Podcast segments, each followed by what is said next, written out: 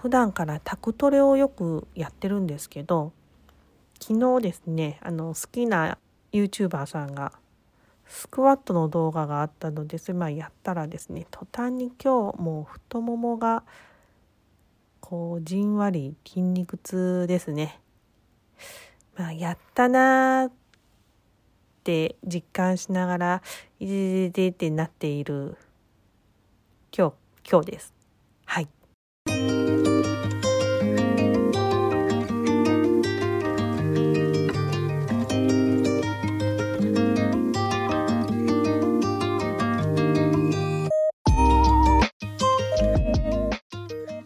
はい。こんにちは。こんばんは。おはようございます。えー、内観マニア、空と煩悩の間でライフコーチしてます。畑です。えー、今日もですね、内観を通して気づいたことについてお話しします。で今日はですね、ピエロみたいって言われてへこんだ時の話をしようと思います。あのー昔々ですねあのある交流会であのご一緒した方がですねこう私に言ったんですよ。畑さんってあんなこととかこんなこととかいろいろいいところあるけどなんかあのいつも思うんですよねピエロみたいですよねいつも人に合わせててって言われたことが実はあるんですよ。でもその時は「えっ?」ってちょっとびっくりしたんですけどいやまあでもこういうフィードバックも大事だよねと思っていや貴重なフィードバックありがとうございますって、まあ、その人にはお伝えしたんですけどねもう内心もう超へこんでガーンみたいな感じだったんですよね。もうかなり前のかなり年数前の話なんですけど時々やっぱりそのつなんかふと思い出すことがあるんですよこの話。で、まあ、思い出した時にはちょっと内観して自分の内側丁寧に見ていくようにしてるんですね。でまあ内観を始めた頃にそのことを思い出して見ていくとですね、まあ、私の中にこう人を喜ばせなきゃダメだとか人のリクエストには応えるべきだとかいやもうちょっと絶対人から嫌われたくないからいい人しちゃうんだなってあのやっぱ本当にピエロだった自分のこう何て言うんだろう元になるような観念がいくつもこうその都度出てきたんですよね。あやっぱり私ピエロじゃんって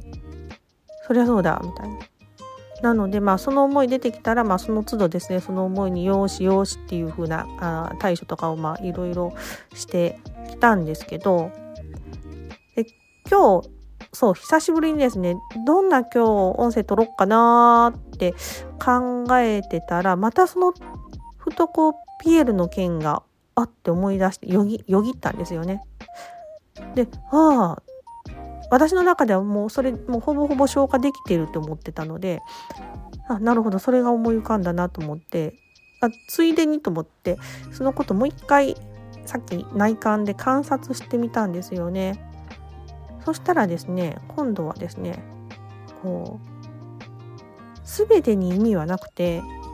ただ自分で何でも意味付けしてるだけ、ね、ただそれだけってふと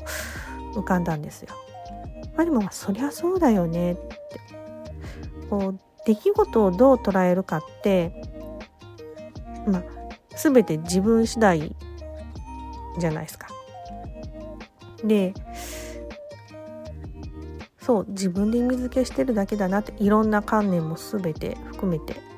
て思ったんですよね。なのでああまあ私今振り返るとあの時あピエロって言われたことがもう単純に嫌だったんだねってなんかただそれだけだったんだなってでなんか今の私はすごくシンプルにそういうふうに思えたよって感じですね。こういろんなことを体験するけどそれがまあでまあそれについていろいろ感じたりもすると思うんですけどただ起こってるよただそれが起こってるそれだけっていう視点で見た時に自分の内側は何を感じるかなってなんかそういう問いをいつも持っているのもうん、なんか視点の切り替えになるんじゃないかなって思うので結構おすすめです。はい今。日はそんなこと浮かんだので音声撮ってみましたまた何かねあの浮かんだら撮っていきます今日も聞いてくださってありがとうございますではでは